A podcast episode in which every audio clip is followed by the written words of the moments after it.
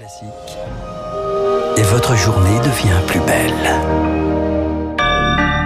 Bienvenue sur Radio Classique, 7h59. –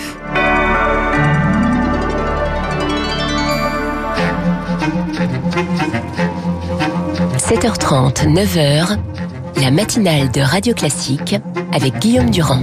À la une, la conversion tardive de la France au vaccinodrome. 35 vont finalement voir le jour à la manœuvre. L'armée et les pompiers, mais la facture s'annonce salée pour les municipalités. Pâques sous cloche en Allemagne, Angela Merkel referme son pays pour tenter de freiner le variant anglais. Nous sommes entrés dans une nouvelle pandémie pour elle. La chancelière allemande voit très très peu de monde. Et puis nous serons en Israël. Les bureaux de vote viennent d'ouvrir là-bas pour les quatrièmes législatives en deux ans avec comme favori Benjamin Netanyahu. Il est presque 8 heures. Nous sommes un petit peu en avance. C'est un bonheur de recevoir Lucille Bréau que voici? La France. Radio classique.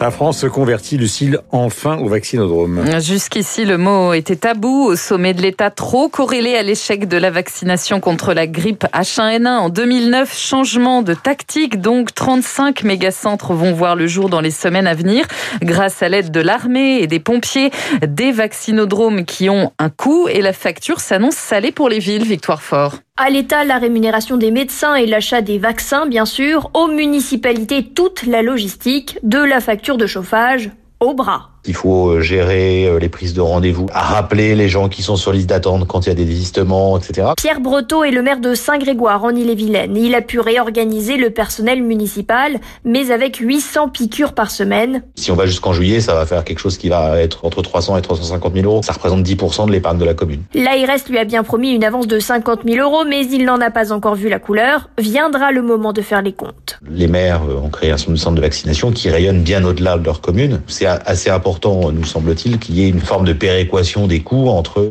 l'ensemble des acteurs. Le Covid a coûté 4 milliards d'euros aux collectivités l'année dernière et c'était avant la vaccination. Pour Frédéric Chéreau, maire de Douai en charge des questions de santé pour l'Association des maires de France, difficile de faire des économies d'échelle. Si on ouvre en vaccination libre dans des grands centres où n'importe qui peut se présenter, ce qui risque d'être nécessaire, en fait, c'est la mobilisation de personnes pour faire de l'accueil. Déjà, certaines mairies recrutent, mais les édiles aimeraient bien un vrai coup de pouce de la part de l'armée ou des pompiers pour réduire les frais. À noter qu'Emmanuel Macron lui se rend ce matin dans un centre de vaccination à Valenciennes dans le Nord. Bah, il sait parfaitement évidemment que le sort de la présidentielle se jouera évidemment dans le succès ou l'échec euh, de la manière de résoudre, de résorber ou au contraire de ne pas y arriver l'épidémie. En Ile-de-France, en attendant, l'épidémie flambe. Le taux d'incidence dépasse désormais les 137 cas pour 100 000 habitants dans les huit départements franciliens. Pour l'instant, vous le savez, l'école échappe aux restrictions. Pourtant, les contaminations sont en hausse. 2018 classes sont désormais fermées selon les derniers chiffres donnés vendredi par l'éducation nationale. C'était 833 la semaine précédente. Une poussée constatée par Bruno Bobkevich du SNPDEN, le syndicat majoritaire chez les proviseurs. Lui dirige la cité scolaire Berlioz à Vincennes. Moi, je le vis aussi à l'échelle de mon établissement. On a une augmentation euh, très élevée en un week-end. Dans mon établissement, par exemple, j'étais à 4 cas par semaine il y a deux semaines, 8 cas la semaine dernière, et, on a enregistré 8 cas rien que sur la journée d'hier. Il faut aller plus loin si c'est nécessaire, parce qu'on a euh, intérêt à, à isoler et à aménager si on veut garder les écoles ouvertes. Si on ne, ne, va pas plus loin dans les aménagements, le risque, c'est de fermer complètement. Des propos recueillis par Charles Bonner. Le gouvernement qui, pour l'instant, durcit les règles dans les cantines d'entreprise. Un protocole sanitaire renforcé a été présenté hier soir aux partenaires sociaux. Il prévoit que les salariés encore présents sur leur lieu de travail mangent désormais seuls et de privilégier les paniers repas. L'Allemagne. On fêtera Pâques sous cloche. Guillaume Angela Merkel a annoncé une nouvelle salve de restrictions hier après 12 heures de négociations avec les landers. La plupart des commerces vont fermer. Les offices religieux sont annulés du 1er au 5 avril. Les mesures déjà en vigueur, elles sont prolongées jusqu'au 18 avril. Chez nos voisins, le taux d'incidence n'est que de 107 cas pour 100 000 habitants, mais la menace est réelle pour la chancelière. Nous faisons face à une nouvelle pandémie. Le variant britannique est désormais majoritaire. En fait, nous avons un nouveau virus. Bien sûr, c'est la même espèce, mais avec des propriétés entièrement nouvelles, beaucoup plus mortels, beaucoup plus infectieux et contagieux plus longtemps.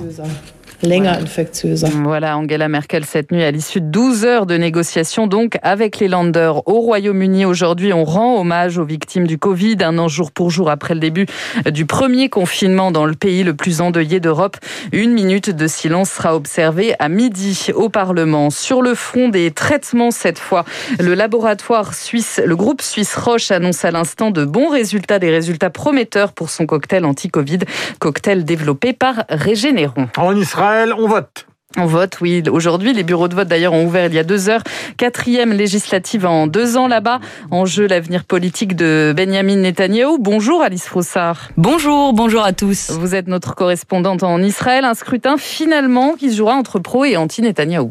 Effectivement, on peut dire que c'est un référendum pour ou contre celui que l'on surnomme Bibi, une personnalité politique hors norme, même ses détracteurs reconnaissent en lui un brillant tacticien. Mais la société israélienne est plus divisée que jamais. Les urnes risquent de l'être aussi si l'actuel Premier ministre peut donc toujours compter sur son bloc de droite, c'est-à-dire son parti le Likoud et les mouvements ultra-orthodoxes. Le camp qui s'oppose à lui s'est renforcé, le centre, la gauche, les partis arabes. Cette fois, la droite nationaliste religieuse et l'extrême droite se sont aussi fixé comme objectif de le déloger. La plupart des candidats de ce bloc sont d'ailleurs d'anciens collaborateurs avec lesquels Netanyahou s'est fâché. Selon des analystes, tout va se jouer à quelques voix près et le taux de participation sera crucial. Une chose est sûre, pour être réélu, Bibi mise sur la réussite vaccinale d'Israël et le retour à la vie normale. Et si les sondages le placent en tête, il sera compliqué pour lui de trouver 61 députés pour former une majorité. Alice en Israël pour Radio Classique aux États-Unis. En bref, une nouvelle fusillade a fait 10 morts cette nuit, dont un policier dans un supermarché de la ville de Boulder, dans le Colorado. Un suspect blessé a été arrêté. La suite, euh, il est 8h05 sur l'antenne de Radio Classique. Vous êtes avec donc Lucille Bréau. L'ambassadeur de Chine à Paris, convoqué Guillaume par le Quai d'Orsay. L'ambassade est en conflit ouvert depuis des mois avec un chercheur français de la Fondation pour la recherche stratégique. Son nom, Antoine Bondaz, tout le week-end, elle l'a qualifié sur Twitter, je cite, de petite frappe puis de troll idéologique. Augustin Lefebvre, bonjour. Bonjour Lucille, bonjour à tous. Des propos inacceptables pour le ministère des Affaires étrangères. Oui, le Quai d'Orsay déclare que les insultes contre des chercheurs indépendants n'ont aucune place dans les relations que l'ambassade de Chine est chargée de contribuer à développer entre la France et la Chine. Et Paris de rappeler que le respect de la liberté académique s'applique à tous. Antoine Bondaz s'est attiré les foudres de Pékin après s'être exprimé sur un éventuel voyage de sénateurs français à Taïwan, autre casus belli diplomatique. L'ambassade de Chine fait pression pour qu'il soit annulé. Ce conflit est un nouvel exemple de l'investissement grandissant des diplomates chinois sur les réseaux sociaux. Ces défenseurs du régime ont été surnommés les loups combattants en référence à un film d'action. Au début de la crise sanitaire, il y a un an, l'ambassade avait notamment accusé la France d'avoir laissé les patients des EHPAD mourir de faim. Augustin Lefebvre, la pédocriminalité dans l'Église au menu de la conférence des évêques de France. Elle se tient à partir d'aujourd'hui jusqu'à vendredi. Les participants vont plancher sur des résolutions prises concernant ce fléau qui ronge l'institution. En débat, entre autres, la question de l'indemnisation des victimes. Dans l'Aisne, cinq membres d'une même famille ont passé la nuit en garde à vue. Ils sont soupçonnés d'avoir agressé un enseignant d'une école primaire de Lan. Les faits se sont produits lundi matin. Il lui aurait porté plusieurs coups dans la cour de l'établissement après un échange sur l'absentéisme d'un élève. En bref, six nouvelles personnes placées en garde à vue dans l'enquête sur les menaces de mort proférées à l'encontre de la jeune Mila. L'adolescente avait publié une nouvelle vidéo polémique sur l'islam en novembre dernier. Et puis enfin, les regrets de Pierre Ménès, accusé d'agression sexuelle après la diffusion du documentaire Je ne suis pas une salope, je suis journaliste de Marie Portolano, le chroniqueur de Canal+, a donné sa version des faits hier soir. C'était sur le plateau de Touche pas à mon poste sur C8. Il a dit comprendre que ces images puissent choquer aujourd'hui. Il est 8h07 sur l'antenne de Radio Classique. Merci. Nous écouterons Pierre Ménez euh, tout à l'heure. Je voudrais vous proposer, puisque vous savez que la musique classique commence tout à l'heure jusqu'après Franck Ferrand, tout au long de la journée, avec Christian Morin et tous les animateurs. Voici l'ouverture de la force du destin de Giuseppe Verdi.